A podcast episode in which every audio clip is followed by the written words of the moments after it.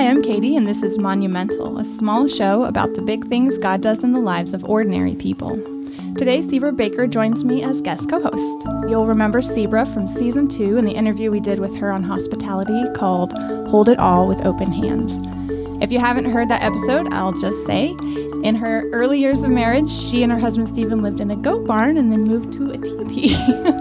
TP first, actually. TP first. I was going to ask, did I have the order right? TP first, then goat barn. All right, just to intrigue you, um, now you can go find that one. well, today, Sebra and I are here with Rachel Nip, along with her husband, Pastor Josh Nip of Bloomington Bible Church.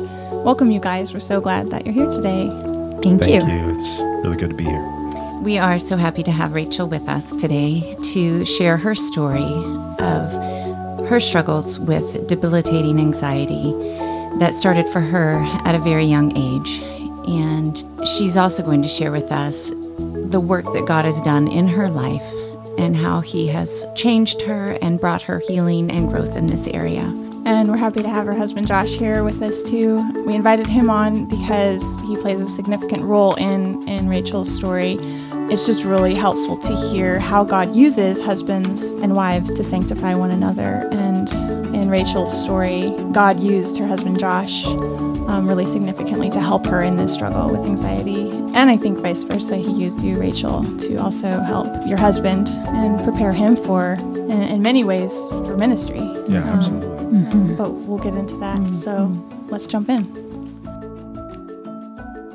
What was the, your first memory with your struggle with anxiety as a you said as a child? Yes. Um, yeah. I actually don't remember the first time I was anxious because honestly, it was just such a common part of my life for as long as I can remember. But the first instance that I can remember that I would place early on was uh, just a simple time when my best friend at the time, my elementary school best friend, you know, was coming with her mom to pick me up to take me to her pla- her house for a play date for the afternoon and I was excited to go. I wanted to go. I've been there many, many times. It was three minutes from my house, but I got in the car, and something about that, which was unknown to me at the time, set me off on overwhelming anxiety. And mm. so, you know, the heart's pounding, and my mouth gets dry, and feeling almost like a heart attack sensation in my uh, in my chest, and hmm. nausea.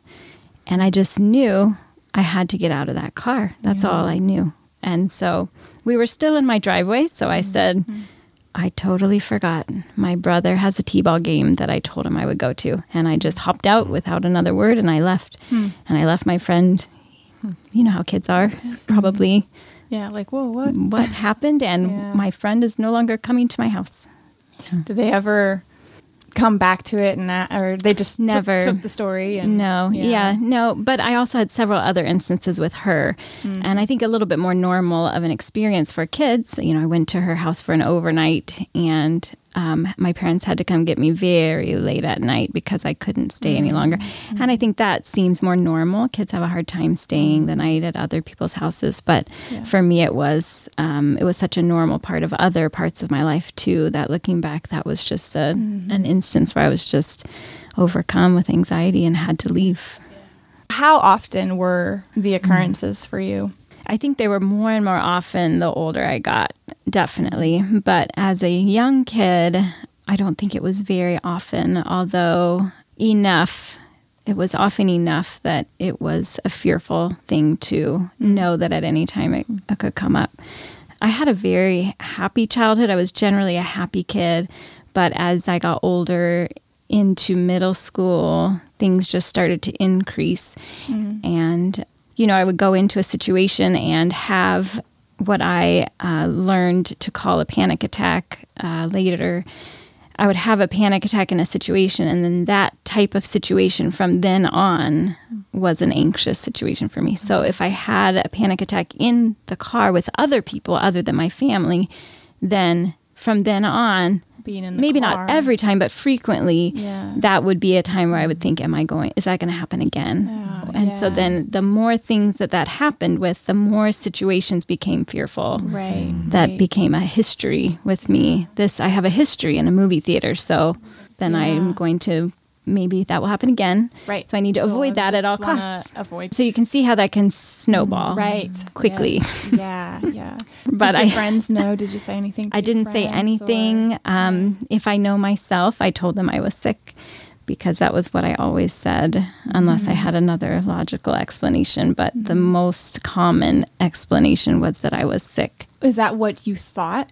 I'm sick, or did you understand mm-hmm. this as like mm-hmm. I have severe anxiety and I don't want my friends to know, or I think your- when I was young, like elementary school age, I did not know what it was. But it was very familiar to me, so it wasn't shocking in any way. It was what I had mm-hmm. always experienced, but I didn't have words for it. I didn't have explanation for it. I just knew that I had to get out of these situations and an easy way for a child to get out is to say they're sick. So even though I didn't I didn't think, well physically I am feeling sick, so this is what I'm going to say. It wasn't really a logical connection there. It was simply a lie to get out of it. Um, but then as I got older, fourth, fifth, sixth grade, I think I knew, okay, I'm anxious.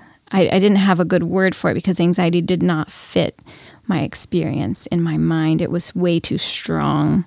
But I knew that it was similar in some ways. So that's what I probably would have um, been able to explain to somebody if I had wanted to. But I did not want to tell anybody what I was.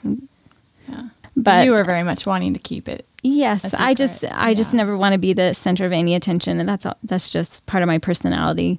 It wasn't a fear that they would judge me necessarily. I just knew that that would bring a lot of attention, and I did not want that. So how did that affect? Did you go to school? How did it affect school? I don't think it started affecting school until high school. I would I was you know having anxiety at school regularly starting in high school um, to the point where I was late for well, there was one year I was late for school almost every day because my parents had to coerce me into getting up, eating, getting ready, and we need to go. There was nothing going wrong at school. I had nothing in my childhood that was bad, no mistreatment or traumatic experiences. I had nothing, I was not bullied, I was not bad at academics in any way. Mm-hmm. The only thing that was bad about school was that I had been anxious there before and I might be anxious there again. Yeah. So that was the only thing. Mm-hmm. And being trapped, you know, being trapped at school uh, when I was anxious would be bad. So I wanted to avoid that. So I would be late to school. So I basically almost flunked my first period class that particular year. And my parents must have just been at their wits' end. And then there came a point that same year where I refused to go to school. I would not go. For how long? Like, did you? You were. It was two weeks in the end, Okay. and I don't know why I went back, but I think being at home was helpful for me during those two weeks. And so I think that I wasn't anxious while I was at home during those two weeks.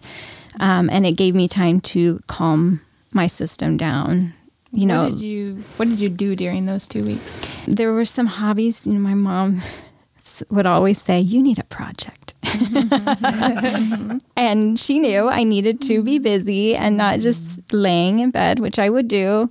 Um, so she would get me my cro- a new cross stitching uh, project from the craft store, and I would sit in front of the TV with my parents and cross stitch. I remember that in the evenings, and it was calming. There was there was a gift in that. I don't know that I should have been at school for those 2 weeks. Mm-hmm. You know, maybe that was a, a benefit, but I I can only imagine my parents' dismay mm. that I was skipping school Was that repeatedly. a planned two weeks? Like, okay, I think I need to just stay home and I'll go back in two weeks. Or was it just a day to day decision? it, it was a day to day decision, and I think my parents must have known not to push me harder um, than they did um, because I, I don't remember them saying you were going and a fight or anything. They they were very gracious to me, um, and I don't remember what made me go back at the end of two weeks, but it must have been the motivation that I knew I had to go back. I mean, people go to school, uh, I had to go.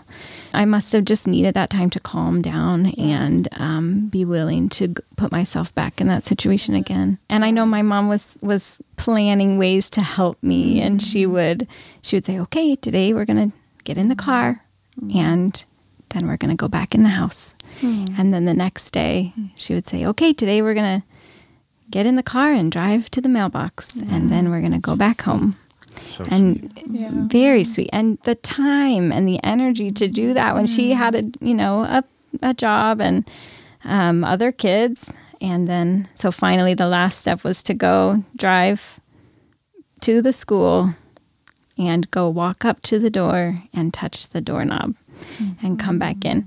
And I, I mean, I want to honor my mom for that. And it was so loving. Uh, it didn't help me much in just because those things at that time weren't fearful. I knew I was going straight back home. Okay. So I wasn't I wasn't taking steps of mm-hmm. harder and harder, you know, actions. I Yeah, was just could- doing that to please my mom. But Yeah. but it was her heart was for try- yeah, right, what else can we do here? Sort of tangible. You could work towards. and- Yeah. Yeah. Worth Yeah. the try. Definitely worth a try. and there was and there was something just about being at home that Mm-hmm. was comforting. Definitely. Yeah. You know, that was much preferable to anything that would trigger anxiety, which Mm. didn't have a pattern at home. Right. Okay, Yeah. Right. And so it was the it was home was the place of escape. So you wouldn't have anxiety or panic attacks at home over different situations. I never really did that I can remember until until maybe college when I, I realized, you know, now I'm you know, I would be looking forward to things that I had to do and being anxious at home about the oh, future. yeah, sure. Definitely. But in my mm-hmm. childhood, my earlier years in high school, I never was anxious at home. And it was mm-hmm. definitely a safe refuge for me. So, did you go to counseling, or did you end up going to mm-hmm. Get help in some way? Yes, I, I think in high school they took me to a counselor, just a secular uh, counselor. And I remember doing that uh, regularly for most of my high school um, years. Well meaning man who was uh, just a sweet uh, older gentleman who had some helpful things. Uh, that if I would have taken them to heart would have been helpful. I wasn't apparently ready to hear them. Like he would just mm. ask me, "What is the worst thing that could happen if mm. you get on that bus uh, to go on this marching band trip?" Which I was mm. wanting to do but afraid to do every time.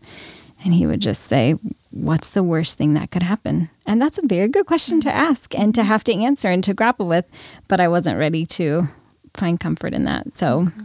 and he also would just say, you know, your your anxiety is a or your panic. You know, that's what he diagnosed me with panic attack disorder, which um, was a good word in my mind to use because panic was just a very strong word that gave the the importance to all of these terrible things that I was feeling. Yes, Yeah. it was strong enough that I felt satisfied. Yes, that describes me. And attack attack was seemed accurate because I was never thinking very much. I was never thinking, oh, what if, um, a, you know, what if a gunman came in here and I couldn't escape? There was no thinking like that. Yeah. It just hit It was. It hit me like as if as if something was attacking me, and I had no Yeah. no precursor of thought, no precursor of. Very rarely did I have things that I was actually anxious about, other than getting anxious. Um, So, so to me, panic attack was very accurate. Yeah. But at the same time, it was not a helpful thing to me, simply because that was a diagnosis that was to be. You know, I was told this is the way I would be for my entire life. Oh. There was mm. nothing to be mm. done. I w- Sounds they really hopeless. Yeah. it was mm. yeah. Other than medication, which they put me on, which did not help. So yeah. So he would say to me, "Just let your panic rest on your shoulder. If you walk into a room, just let it rest there. You can walk into the room with your." Panic sitting on your shoulder, and I Um. Okay. and even at the time I knew don't really know what's helpful about that. so So, did you continue to go to him throughout high school, or was this just a one or you know a couple time? I think I went for several years. And you know, you have to go if you're on medication, they want you to be mm-hmm. going regularly. So I must have been going at least twice a month or mm-hmm. um, something like that. And and I remember one thing is that they would not talk to my parents, which I think must be a a privacy mm. Concern. Um, but I know that my you know my parents just what are you what are you learning? What do you um, what is he telling you that's helpful? And I had nothing to tell them. Then nothing was helping me in the slightest bit. Uh, but that's all we had. You know, that, that's all we had. You did not grow up in a Christian home? That's right. So, um, no, none of my family members were believers. But one thing that is just that I can look back and see how God was really protecting me and shaping me and helping me was that I had the Bible. I we were always in church. It wasn't a Bible believing church, but we were in church. There was the Bible. I owned one. You know, I read it regularly. I prayed uh, the Lord's Prayer every night religiously uh, before bed because I thought that that was going to be a, a part of my um, my religion that I would be uh, going to heaven when I died if I prayed this prayer every night. You know, but I but at the same time, that was not a biblical way to think about it. But at the same time, I had God's word in my heart in that way. I read it. I I learned the Bible stories, and I had a very moral home, very stable home. Uh, my parents loved me and they were present, and my mom stayed home for most of my uh, childhood uh, until I was in high school. So that was that was a huge way that God protected me, helped me, and He gave me a childlike faith long before I had a saving faith, and I I consider that a great gift. Yeah. So when did you become a Christian? And how did that happen? Yeah, so I, um, when I went to college, which obviously was a fearful mm, decision, Big deal. Because were you, were you going to be moving away? I moved or into a dorm? into or- the dorm, which was 20 minutes from my home, but this was still a big deal. This was the only college that I would consider because it was my hometown. Okay. My dad worked on campus, but still was very fearful decision to make. But when I went to college, I believed I was a Christian. So I signed up for several different Christian organizations. I was very social, always wanted to be mm. around people. So I started going to two Bible studies, so two separate Christian organizations, but I would do all of the things. And so there was one um, Bible study that I was involved in my freshman year that was trying to teach these freshman girls who, you know, they all thought I was a Christian because I knew all the language, wanting to teach us how to share the gospel. So they would draw, you know, it was the bridge illustration and they would draw it mm. for us and, you know, all the other girls were, "Oh yeah, I could I could tell somebody about this." And mm-hmm. my mind was just uh, just a fog like foggy when i looked at this paper that they were describing. I did not understand what they were saying at all. It was hmm. very just greek to me nonsense. What are you even talking about? Yeah. but it was the gospel. And i thought i was a christian and i didn't even know that they were talking about salvation. I couldn't even hmm. grasp it that far to know that that's what they were trying to tell me so they took me out in the hallway and tried to explain it again. And I just finally I pretended that I knew what they were talking about, but never. No, I, I think I got uh, it. sure, sure, yeah. So, um, so that's the point where I can look back and say, okay, clearly I was not a Christian then. But then in my other Bible study, when they were teaching us to share the gospel, it was something I could read. All I had to do was read a paper, a tract to other people, and that would be sharing the gospel with them. So I kind of understood that. I can read this to people, and maybe they would believe in God, I guess, Yeah. was what I thought. But uh, explain all these things. and yeah, I didn't have to draw a picture. I didn't have to comprehend what I was saying. I just had to read Just it. Read it straight. So I would, I would share the gospel with people that I um, didn't really know what I was doing at the beginning. Um, I didn't really know the purpose, but it seemed to be what everybody thought we should be doing. So I did that, and somewhere in there, uh, God saved me. And I don't, I don't remember the day, but I remember, I, I do remember the faith building in my heart and my mm-hmm. soul, and understanding the Bible like I had never understood it before, understanding this thing that I was reading, and um, and finally at the end of my freshman year, I looked back and I thought, I was not a Christian at the beginning of mm-hmm. this year, but I am mm-hmm. now, definitely. So, Yeah. and I praise God for that.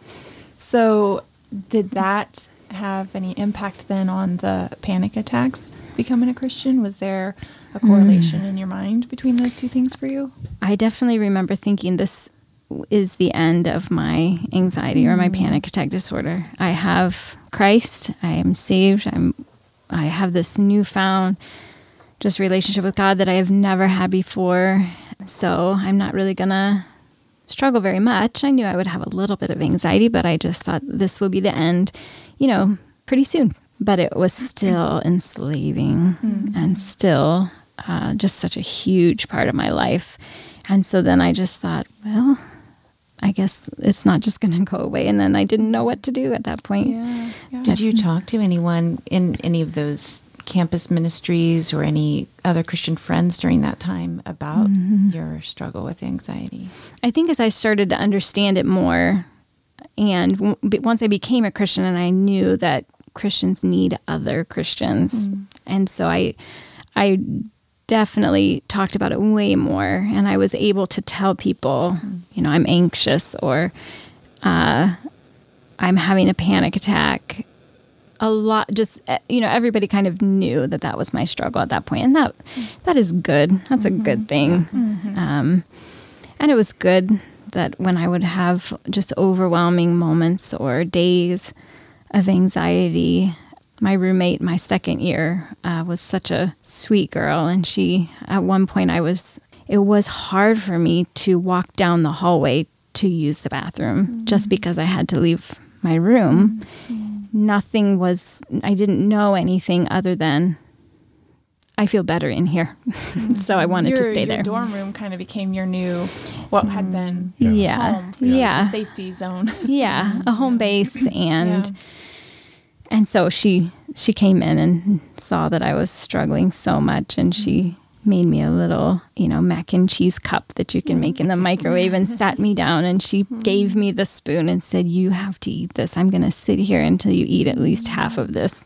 So, and, was not eating a common thing or connected, yeah, to mm-hmm. this, your anxiety? I think if I could sum it up, big picture as a kid, and into adulthood, my main thing, my main idol, what I wanted more than I wanted anything else was physical and emotional comfort. So that's like big picture. But where it came down to me personally was that I did have a struggle with low blood sugar, and that was a physical, mm-hmm. you know, real thing that I had. And symptoms of low blood sugar are kind of mimicking panic. So a lot of the times uh, when I look back, either it was a true, true situation where I didn't eat quite the right things or quite enough, or it was perceived that I didn't eat enough or the right things. Was so, that something you found out as a child? Did, yes. Were your parents aware of this need for you? Yes, I did. Um, I did. I was tested, and the doctor did say yes, she has low blood sugar. Just you know, here's how you can manage it. And so that was something that was that was real, but it became far more than just that. I mean, it instantly because my desire for physical comfort was so strong. I was terrified of letting my blood sugar go too low. I was terrified of passing out uh, more than anything. So it's definitely a pattern in my in my entire story of feeling like I need food whether I need it or not, mm-hmm. just to keep from having any symptoms of low blood sugar. Um, so, do you carry food around with you generally? All the time. All the time. All yeah. the time. Never, mm. never would I have been without food. Uh, once I started to figure out that that was a real need, um, I I always want it. Any situation where I thought I did not have access to food in some way mm-hmm. was very mm. was almost yeah, instant panic attack. Mm. Uh, so that became an enslaving part to the story. Mm-hmm. And I think it was around that time when I um, call, I got to the point where I was so anxious, you know, the point where I couldn't, I had to work up the courage to walk to the bathroom, uh, that I called my dad and just said, I can't even, I can't even get down the hall to the bathroom. And he said, um, I'm coming to get you. mm. yeah. So he came in. That was he. He just was no questions asked. You know, I'll just yeah. come get you. And he worked on campus. He probably was there. He probably was there in five minutes. You yeah. know. Wow. So he. So you home. went home for a while. So I did basically the same thing I did in high school. You know, sophomore year, and I went home mm-hmm. and I didn't go back the next day for classes. And I stayed home. Mm-hmm and um, cross stitched Yeah. or gardened, or you know, my mom said you need a garden, so I would plant my flowers and do my cross stitch, and um, you know, there was no texting, so I wasn't in contact with my friends at college, and and they must have worried about me some, but um, and it was about two weeks. And I don't know what made me go back again, but I, I just I wanted it enough. I wanted I wanted to do um, mostly wanted to be around my friends enough that I would go back, and I did Just keep thinking, what a sweet mom. definitely. Thinking of these different things Yeah. to try to help you. Yeah, my parents were amazing. They didn't know what to do necessarily, but neither did anybody. Yeah. Nobody had any thoughts of how to help, um, but they did everything they could. So now that you're uh, a Christian, did you think that and and finding out okay, becoming a Christian didn't just solve this problem for me? Mm-hmm. Did you think then of going to a Christian counselor or a pastor, or did you get involved in a church? Yeah, I was in a church um, from the beginning of college. It was the the campus church where everybody went. But because I was there, I just thought, oh, okay, so I'm a Christian. I should see.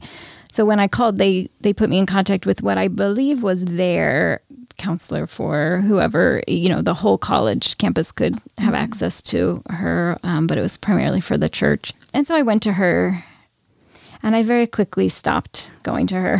I thought this is the place I should go. This is Christian counseling. This is what I need. I I don't want to go to a secular counselor anymore. I really want a Christian counselor.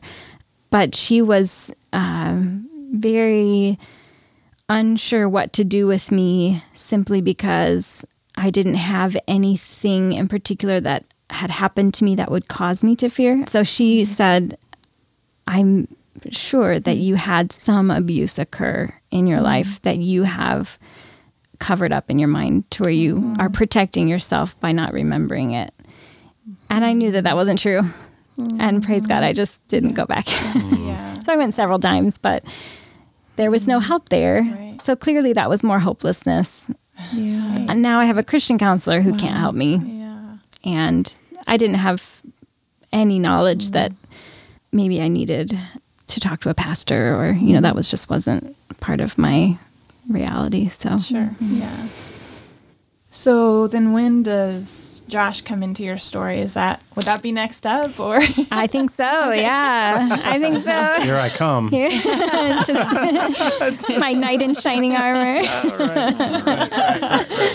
So you guys did you meet in college? we did. So we went to high school Okay. together. I was a year older. And we never um, met in high school that we know of. But we had um, I TP'd her house in high school one time. true I think that's how I won her heart many years later. before we met. Yeah.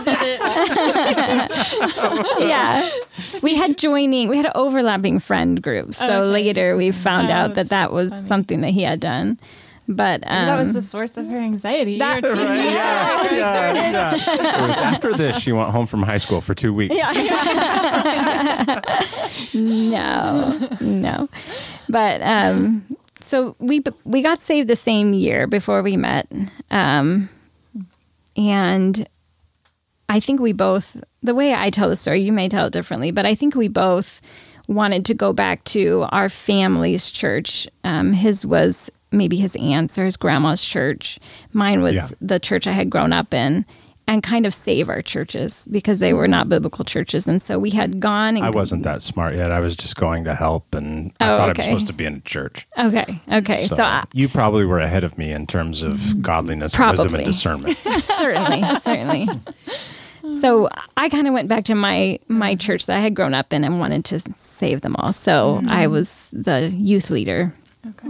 And was teaching those kids, and he knew he wanted to be in a church. Yeah, I was a highly, highly qualified, you know, 19 or 20 year old youth leader in Yeah. my church too. yeah, brand new believer. Yeah, brand yeah, but I was excited about Jesus. I Yeah. really was. yeah. We both had a lot of passion. yeah, that's true.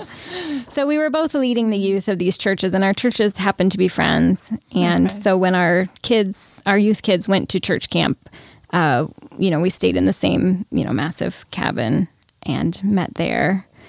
And um, and then our, our youth kids wanted to continue that. You know, we had this awesome week of camp and they wanted to continue that. So they wanted, suggested we do a Bible study together. Okay. So uh, Josh and, I. you guys were like, great. Yeah, Yeah. let's do it. Yeah. yeah. so we had there were two other young ladies and myself and Josh led a Bible study for our youth kids for about a year Yep. Okay. before we started dating. So we really got to know each other really well through that time. Yeah, So we began dating in July of that year. Must have been 2003, mm-hmm. and uh, we had known each other for a year. Yeah, I mean, I was in love with her, mm-hmm. and she was mm-hmm. amazing, and in so many ways. And this area of fear, there wasn't. We didn't understand yet. I didn't even really understand it much yet at this point. Um, right at the kind of the point where we were thinking about dating, I like knew it was there. That's all I knew. What had you seen of it? I don't know that I had actually even seen it. She I was a master of hiding. Yeah, I think she was very good at hiding it. So I think it was just maybe one of our friends mentioned it to me. I do remember when I asked her out. this is going to sound really terrible, but um, I remember when I asked her out because I knew the fear was going to be a thing, and I knew she would be terrified of actually going to a restaurant with me um, because it was already terrifying. It wasn't just like the thought of dating; it was the going out to a restaurant, and so I knew that was going to be a thing. But I was like, we need to talk.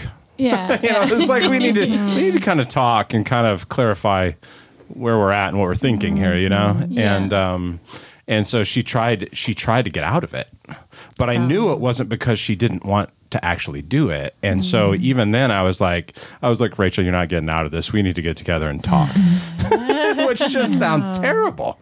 you um, can't Yeah. say no to me. yeah, right. It's, it just sounds awful, but um, if I had just let it go, I don't know what happened. So there was like already kind of overcoming the obstacle a little bit. Yeah, You know, just to. Yeah, he called me and he said, "Let's go to Panera tonight." And I said, "I have I have plans." He said, "I Oh, called no, Danielle." you're going to tell this much detail. yeah, this is great. Yeah, go ahead. I said, I, "I have plans." He said, "I called Danielle. I canceled your plans. She she wants us to go out." Yeah, but oh. Danielle knew we needed to talk, so she Yeah. was like Yeah. a part of it too. It wasn't like she I was- just totally canceled the plan. No, she was no, no. like, She "You was guys like, need "Oh, to yeah, together and yeah, yeah." talk." Okay. So yeah. And then I said, "I'm mm. sick," yeah, and yeah. he said, "You're not getting out of this."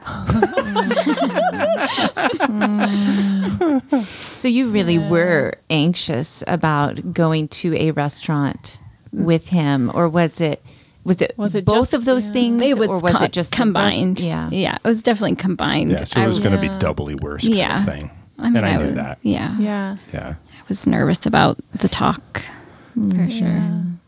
Yeah, I don't really know how we would have really got around it at that point. Right. You know, it was. Yeah. Yeah. So anyway, we talked, and then we began dating. So you got mm-hmm. through. We got through We that. made it. Yeah. He came and got it? me, and I went. and we had a great. We had a great.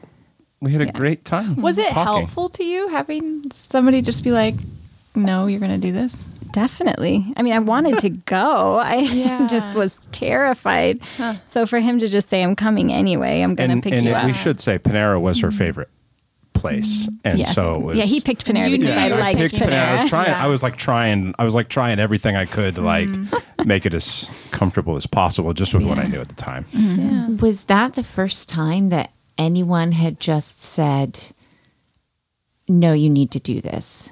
You're not going to get out of this."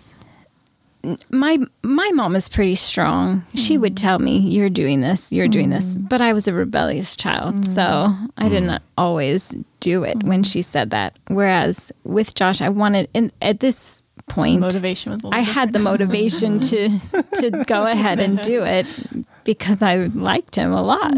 Yeah. so Yeah. Do I want to be with Josh or do I just want to stay home? right, yeah, Yeah. the motivation was there. Yeah. So I'll risk the fear. Yeah, It's really fascinating.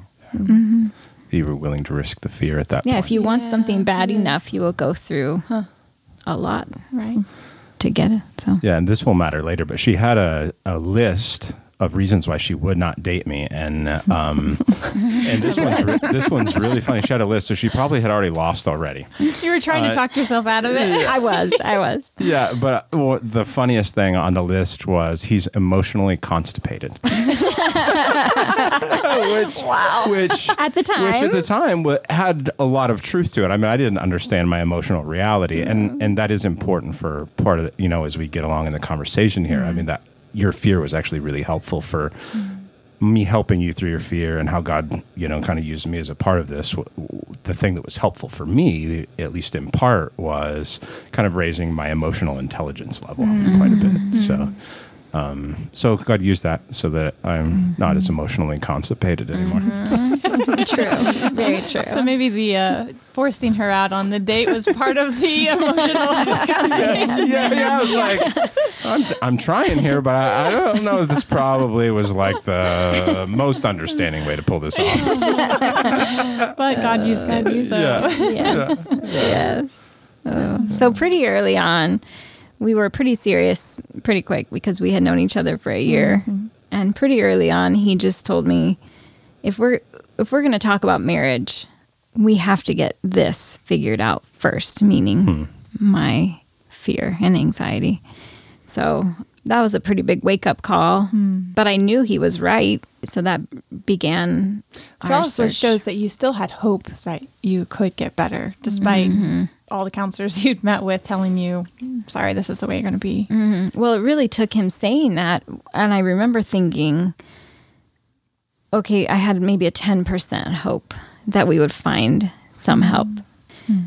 But I've basically run the gamut. But I was mm-hmm. willing to try. Yeah. Uh, yeah, and I didn't even really have. I had been a Christian maybe three and a half years at this point. I had heard some really good Bible teaching. Um, I was not yet in a good church. I didn't quite have that figured out yet. Um, but I had heard some good Bible teaching, and at the time, primarily through the radio. And we were just working through normal conflicts of dating. And but I remember one night, kind of s- sitting there talking and just thinking, this whole thing just screams fear to me. And um, this is where God's mercy really intervened. And, and I don't quite remember exactly the, how this transpired, but we had found a church that taught the scriptures. And we knew after we visited one time, we were dating and looking for a church. We we knew we need to find a church that's really going to help us and a place where we can be a part of. We had known we had come to know that, but really quickly, maybe a few two, four, six weeks after being there, um, they had a biblical counseling ministry. But for her, she's feeling like, okay, but what? I've tried everything, and I, and so the only thing I could think was, well, why don't we just call and see if you can get into the counseling ministry there and see what happens. Mm-hmm. They got us in quickly. But it wasn't really even us at that point. It was kind of you and I was going to ask, did you both go mm-hmm. together, or was it just? I st- initially I started going myself, and I did most of my initial counseling alone. And then when we got engaged at Christmas time, then they brought him in with me, which was a huge help. Of course, I was sharing everything with him after each session and yeah. trying to tell him how he could help me and how we could grow through this. I had always called it a panic attack disorder, and what I was mm-hmm. experiencing was panic. And I would use the word anxiety because that helped people. They understood that. Mm-hmm. But in my mind, that's not really what it was. It was so much more than that. It was so much, it was mm-hmm. different than that. So I sat down the very first meeting with this pastor, um, who was to be my counselor, and you know, I think initially, very early on in the conversation, he just said, "So, with what you're struggling with, would you describe that as worry?" And I just, yeah, wanted him to understand what I dealt with. I Yeah, wanted him to know the it. severity. So I said, "No, absolutely not. It's not worry." uh, and he said, "Would you describe it as anxiety?" And I said no because that I knew I could, I had to have him understand. Mm-hmm. Um, and he said, "Would you say f- it's fear?" And immediately when he said fear, I just thought, "Oh yeah, mm-hmm. fear it sounds." That one resonated. Yeah, I had never. I don't think I had been calling it anxiety sometimes, but I don't think I had ever thought of the word fear. Um, but that sounded strong enough. You know, it sounded severe enough.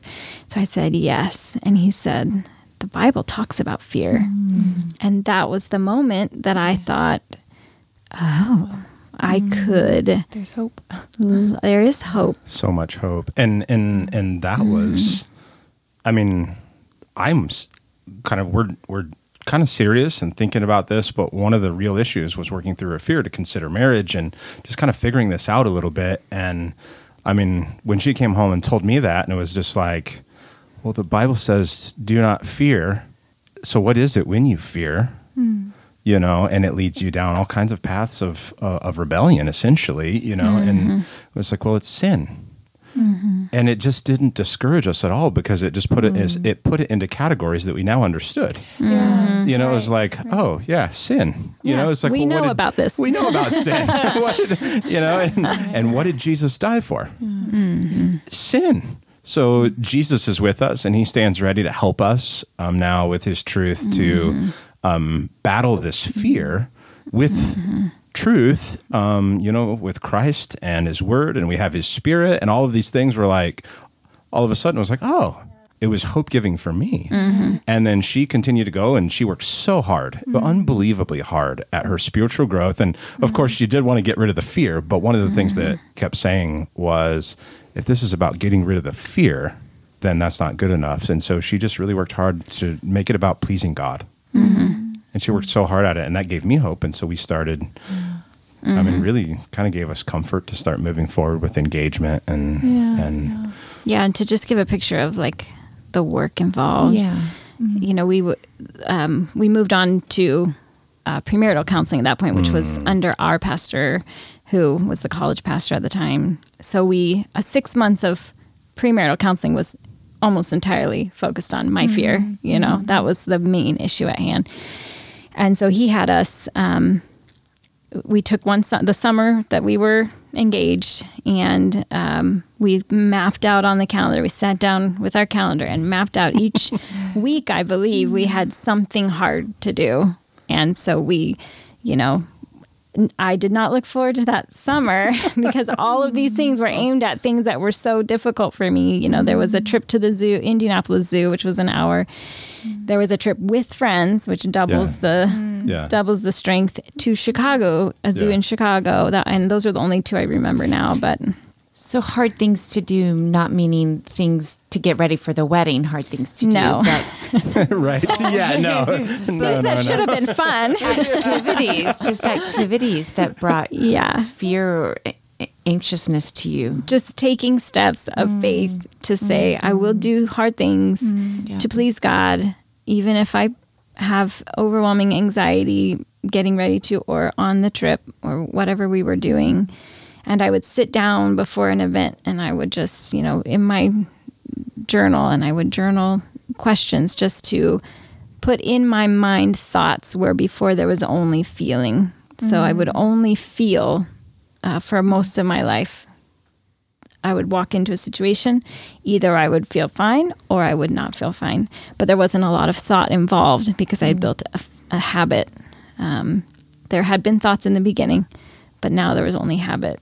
And mm-hmm. so I had to write down, you know, what is the situation? You know, oh, we're going to the zoo.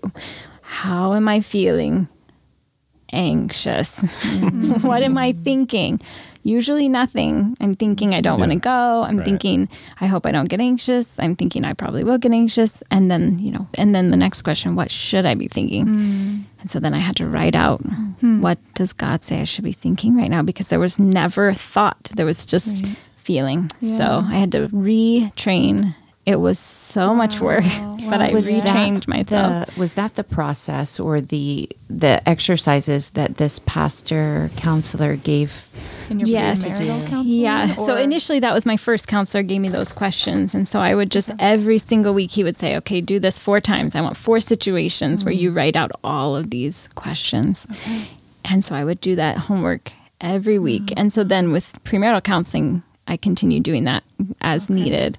And the goal was always to get those questions in my mind. I wouldn't have to sit down and write them. I would oh, have them in my mind. Okay, what should I be thinking right now instead of the habits of your Yeah. thinking. One of the other key pieces, other than just want to please God, was how can we be focused on loving other people mm-hmm. rather than focused on ourselves and our emotional feelings? And so, I mean, one of the things we were directed to do was always to have three by five cards with us. And I remember you always mm-hmm. having three by five cards and you had scripture verses on them. Mm-hmm. And you also, like, before we would go to do something that we knew it was going to be challenging, we would write out like five questions that you could ask anybody who would be around mm-hmm. during that time mm-hmm. that was going to be difficult. And so you would have a three by five card with the questions. And um, I don't remember you ever actually pulling the three by five card out in mm-hmm. front of somebody and be like, "Oh, My card says. how are you doing? Like,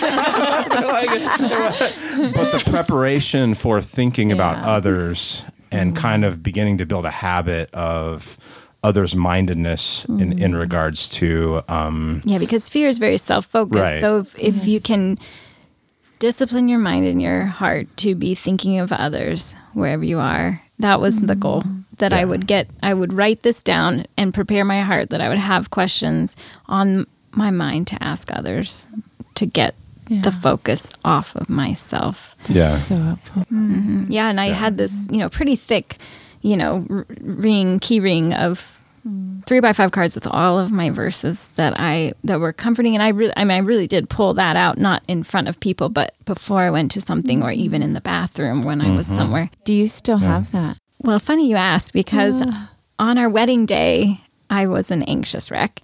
I had my three by five cards in my hand as I was getting ready to walk down the aisle. So I was preparing to walk down the aisle, but I had them in my hand and I just realized I can't walk down the aisle with three by five cards in my hand. I have to hold my bouquet. So I set them on a bookshelf right before, you know, as you go down the hallway in the church, and I never Oh, oh went got back them and got them. So, but it is a sweet memory that that's where I lost my cards Yes. because I had them with me. I had God's word constantly with me to grow in faith.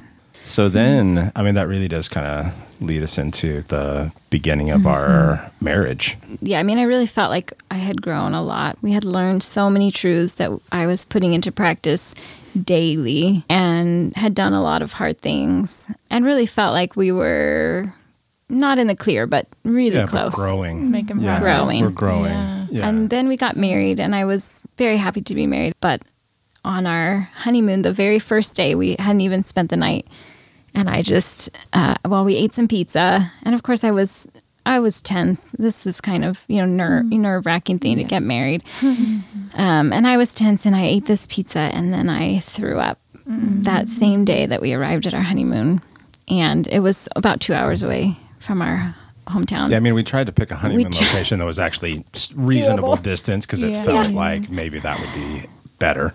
So we were not too far from home, but when I got physically sick, mm-hmm. obviously that is a struggle for me. And I just mm-hmm. went into a total tailspin mm. of anxiety, oh, stronger mm-hmm. than, you know, Yeah. um, well, maybe not stronger, but just longer lasting than ever before. So hmm. he was. And I could tell, I could tell Yeah. that this was more severe than probably anything that I had even experienced up to that point that Mm-hmm. closely.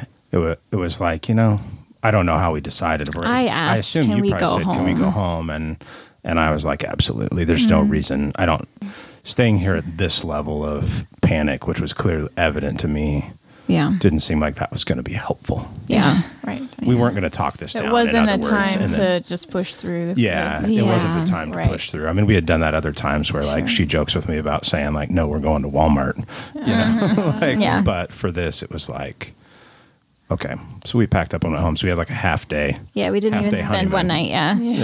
So. Yeah, So we went home late at night, and um, and I just spent what ended up being about five weeks in just constant, overwhelming anxiety. Hmm.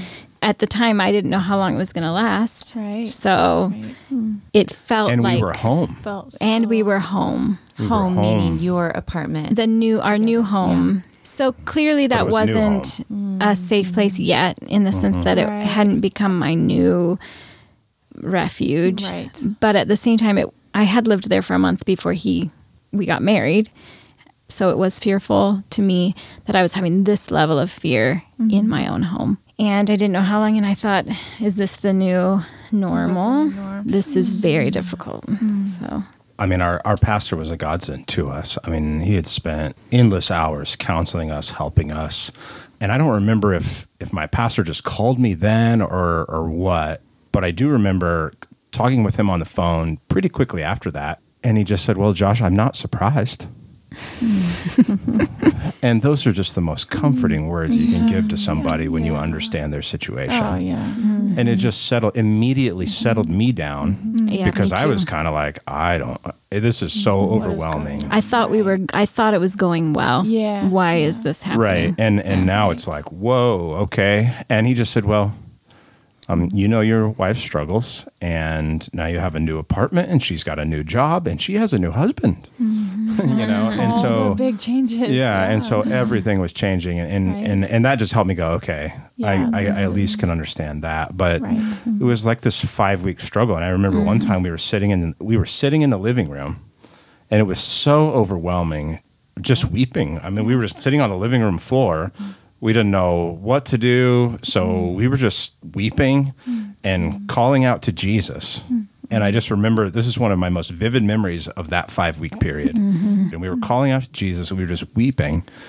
And I just felt like this overwhelming sense that Jesus is with us in this. Mm-hmm. And I remember having that sense so strongly i kind of it like made me weep harder because it was like the weeping of, of of like the comfort you know? Yeah, right. the lord jesus is with us in this mm-hmm. and he's going to help us. And you know for kind of 5 weeks we went through this 24 hour panic mm-hmm. attack Yeah. with only a minutia of relief. And you were doing your work.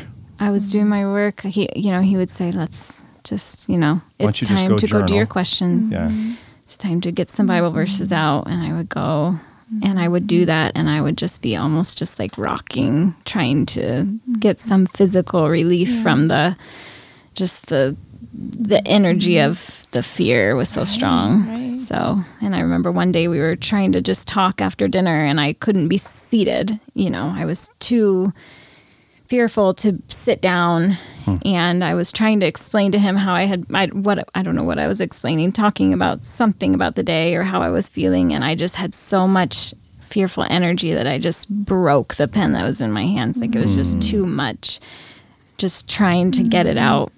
Um, and when you don't know how long it's going to go on, mm-hmm. and you're having thoughts of wondering, is this the new norm? Mm-hmm. Be very scary. it was scary. And I think it was scary for me just to think Yeah. about how is this affecting him. And he was just so mm-hmm. steadfast and mm-hmm. calm and steady and helpful and loving. And never once made me feel bad mm. that this was our first five or you know whoever knows how long this is going to be but this is our first experience of marriage. Right. is this just fear constantly?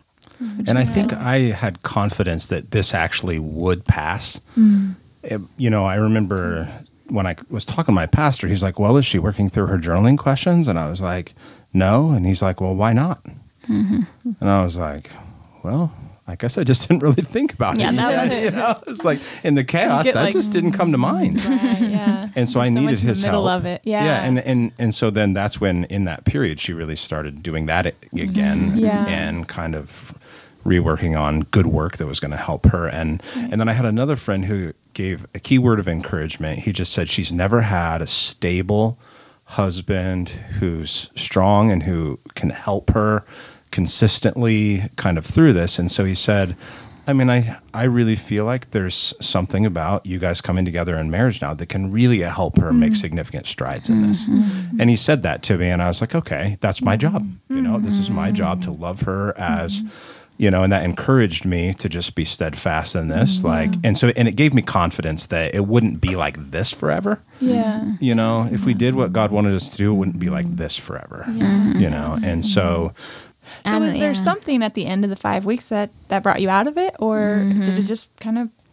Well, I think there was a slow improvement, but I do remember one specific instance where, um, so we got married in October, beginning of October, and I remember very clearly a New Year's Eve party that we were invited to, and I wanted to go. We were going. You know, that was the benefit of of marrying a steady man that.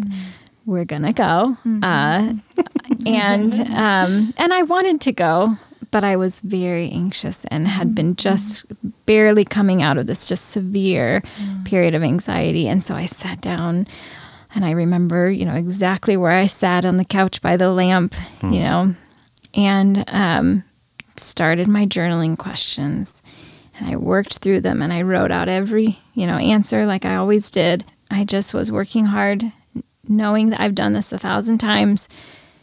But this was the first time that as I was working through my journaling questions and thinking of God's word and thinking God's thoughts after him, that my physical body actually responded mm-hmm. well. Mm-hmm. So it was the first time I mm. walked myself back out of fear. Mm. So I had done many times all of these things that I knew was obeying my husband, obeying my counselor, and doing obeying God, yeah. doing the work. And I had known that my mind was in order mm-hmm. at the end of that, but my physical symptoms were not. Mm-hmm. And this was the 1st mm-hmm. time that my physical body responded to that and mm-hmm. calmed down mm-hmm. through the process. So that, and I knew it right away. I thought, whoa, that's yeah. different. that's different. oh, wow. And it was such an encouragement yeah. to me because I thought, because my, you know, our pastor's wife, who had been also working tirelessly with us and with me, and she had always told me that, um, you know, you reap what you sow, but, you know, you sow a tomato seed you don't reap a tomato the next day. Mm. So mm. if you sow thoughts of fear for 20 years, um, you might reap feelings of fear for a little while, mm. even after you start sowing righteous thoughts. Mm. So she said, You're sowing these good thoughts and these biblical, you know, scriptural mm. thoughts and truths, but you're not going to reap the physical or the emotional benefits mm. tomorrow. Mm. Mm. And so, so that is so helpful. That was really helpful. Yeah. yeah. And it was such an encouragement because I thought, okay, so I'm sowing these thoughts today. I may reap it in three months, yeah. but I will mm. do it Give because it's to, pleasing to God mm. anyway. Persevere. So, yeah. Yeah. So I felt yeah. at that point, I think I might be reaping something good finally. oh, that's so, so, encouraging. And the habit piece, it was like the habit piece was mm-hmm. like broken at that point. The habit mm-hmm. that, that is the word attack, panic attack, mm-hmm. Mm. was starting to yeah. change all of a sudden, right? Yeah. There, it felt like, amazing. yeah, felt like there are thoughts involved here and God can help me with the thoughts. Mm. So, so I had to just continually think, I'm walking into this situation because I want to please God.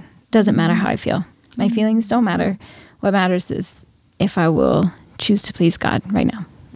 And I think that that was, you know, looking back, that was definitely the point where I feel like in those few weeks after that, that I was no longer enslaved to fear. Mm. And you began to see a pretty drastic change going forward. Yeah, yeah, and certainly not, certainly has been still just a a climb or a um, you know sanctification process mm-hmm. continually mm-hmm. but i didn't really feel like after that that i was regularly enslaved to where i couldn't do what i needed to do because of my fear but that was definitely a a turning point yeah.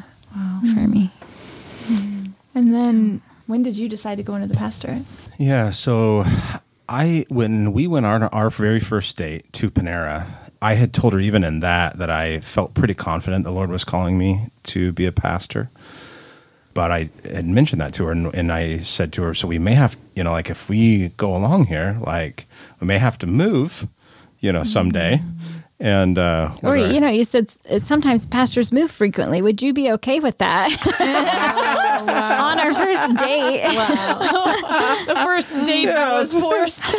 yeah, exactly. Yeah. Oh, and of course, at the time, even though I knew that that would be very difficult, I, yes, that would be fine as long as I'm with you. Yeah, right so definitely that was you know like in the beginning that was already kind of a part of a part of this and um, then when we were in the church and then growing and, and serving in a good church and then married really everything at that point was preparation the church was starting a, a pastor training seminary program and, and so we were kind of preparing for that and uh, there was always this question of, you know, like how much is Rachel's fear going to mm-hmm. affect the mm-hmm. the work of of ministry. And, you know, I remember my pastor saying to me, if your wife is enslaved to fear, as a pastor, that will hinder your ministry. It was like straight up with me about the nature of like what we could be walking into. But it seemed like she was making so much progress. Like the enslavement piece, I felt like the enslavement piece was broken.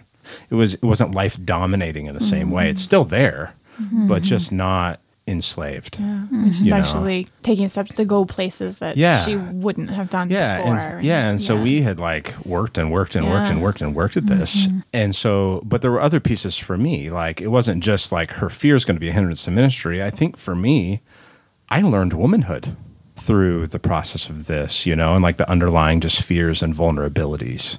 I think i mm-hmm. learned um, what it meant to be an understanding husband through this, you know, whereas like, you know, you're kind of in the beginning of mm-hmm. dating and you're both selfish and you just kind of think through the mm-hmm. lens of maleness or femaleness, right? It was like, I have to get out. This was forcing me. I mean, her bringing up my issues with, you know, of, you know, my emotional constipation and my, and, you know, I just want you to understand how I'm feeling. And I'm just like, I don't Feelings? feel. What? That's actually what I said. Actually, what I said. So that was great for her to hear that.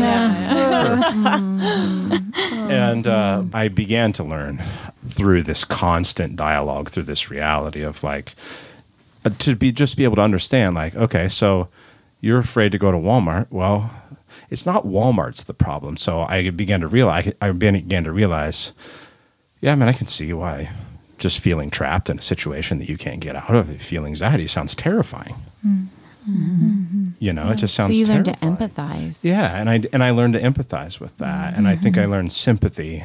Mm. Um, I think I learned about myself because I learned to see that I have a lot more fears that exist in my own heart and life mm. than I understood before. Mm. You know, so occasionally she reminds me, she's like, you know, I mean, you have a lot of fears too. You say you don't feel, but you do.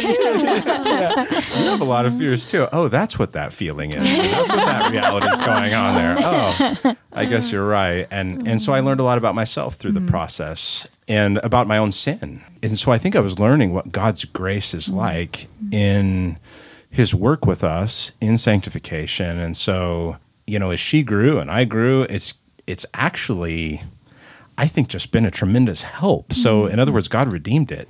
You know, God this the Lord has really used this now for our mm-hmm. good and my good. And so now, you know, I everyone's not going to get fixed, you know, mm-hmm. and and everything's not going to change overnight for people. And and yet they need encouraged to work at their sanctification. And they need they need um, they need sympathy and they need understanding, but they also need strength. And so, all of these kinds of things that I feel like we, mm-hmm. the ground for where it was all developed was your fear. Mm-hmm. And so, the Lord just used it in such an incredible way. I mean, in, I, I in ca- preparing you to Absolutely. be a pastor Yeah. of a church and Yeah. a pastor's wife. Yeah. So you're mm-hmm. so much more useful than you imagined doing work that you hadn't even thought. yeah, I mean, I can't even Because of it. imagine it being different. Yeah. You know, like if we had not had that severity, the Lord apparently knew we needed that severity of something to work through to get us to where He wanted to take us.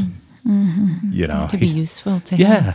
I've been pastoring the church for 10 years almost now, mm-hmm. um, this fall. And mm-hmm. I mean, we don't talk about fear every day anymore. I mean, it's just not, I mean, it's there for certain things, but I mean, we've traveled all over the country. We've left home a long, we've went a long ways from home many uh-huh. times. It's there. Um, so is mine, mm-hmm. but it doesn't rule anymore. And so mm-hmm. we're just free to keep loving people and mm-hmm. loving the church and And I would say that I well, I love being a pastor's wife, but I think that it's helpful to me because what is the answer to fear? And that is love, loving mm. God and loving others. And I have a lot of opportunities to love others, and I mm. love that because that's what's most helpful. Mm-hmm. And so I love, And that's I like love what that. you practiced mm-hmm. right. to uh, for all those Yeah. years. That's Yeah. where, when mm-hmm. you were writing those questions down on those cards. That's what you were doing. You were practicing loving others, and that's what you now give your life to do. yeah, yeah. Really, really That's really amazing. I mean, she has like people at our house all the time. I don't mm. even know where she meets them or who they are, and she's just loving on them, and it's just really incredible. Oh, it really is. It's really amazing. In a lot of ways, I have just always thought if there's any good that comes from, you know, my ministry as a pastor, in large part, it really is just due to my wife.